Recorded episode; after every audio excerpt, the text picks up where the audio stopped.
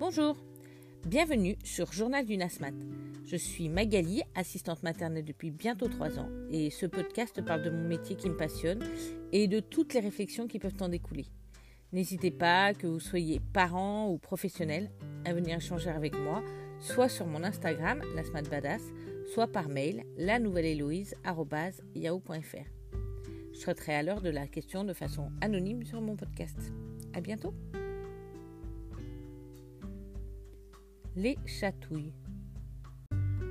L'autre matin, comme chaque matin, je me promène avec mes collègues et parfois nous rencontrons une ou deux autres collègues et nous en profitons pour échanger sur notre pratique.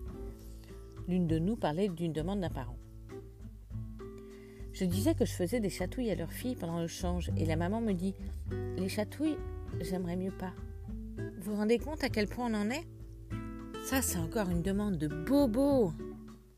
L'une de nous acquiesce, mais nous sommes deux à ne rien dire. Puis j'ai osé. Bah, moi, je fais pas de chatouilles aux enfants. Surtout les plus grands. Je demande, je vérifie, mais non, je fais pas de guilou aux enfants. Les autres rigolent. Mais la quatrième me suit. Bah, je suis d'accord avec la semaine badass. C'est une intrusion dans son intimité, non? J'ai eu beau expliquer, par A plus B, que c'était compliqué d'accéder au corps d'un enfant pour des chatouilles, et dans le même temps lui expliquer que personne n'a le droit de toucher son corps sans son approbation, que son corps lui appartient et qu'il a le droit de dire non. Je sais qu'au vu de mon expérience traumatique, je suis un poil psychologique sur la question. Je demande aux enfants si je peux les embrasser ou leur faire un câlin. Je leur apprends à demander à l'autre s'il veut faire un bisou, un câlin ou lui prendre la main. Et surtout, surtout, je leur demande de respecter le nom. Je sais, je sais qu'elles ne pensent pas à mal quand elles font des chatouilles. Il n'y a rien de pervers là-dedans.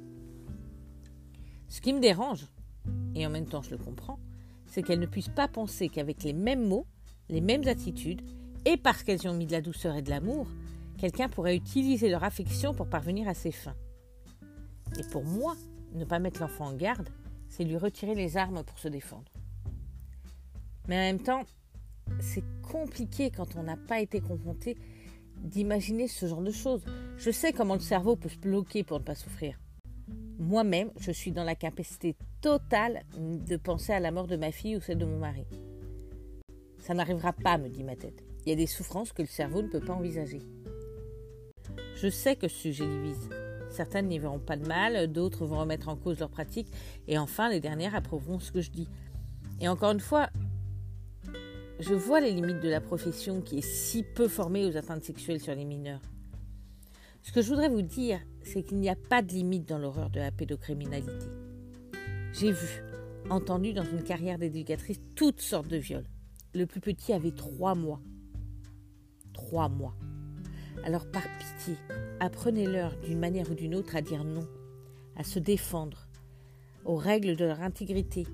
Soyez acteurs de la défense de leur enfance la semaine prochaine ou pas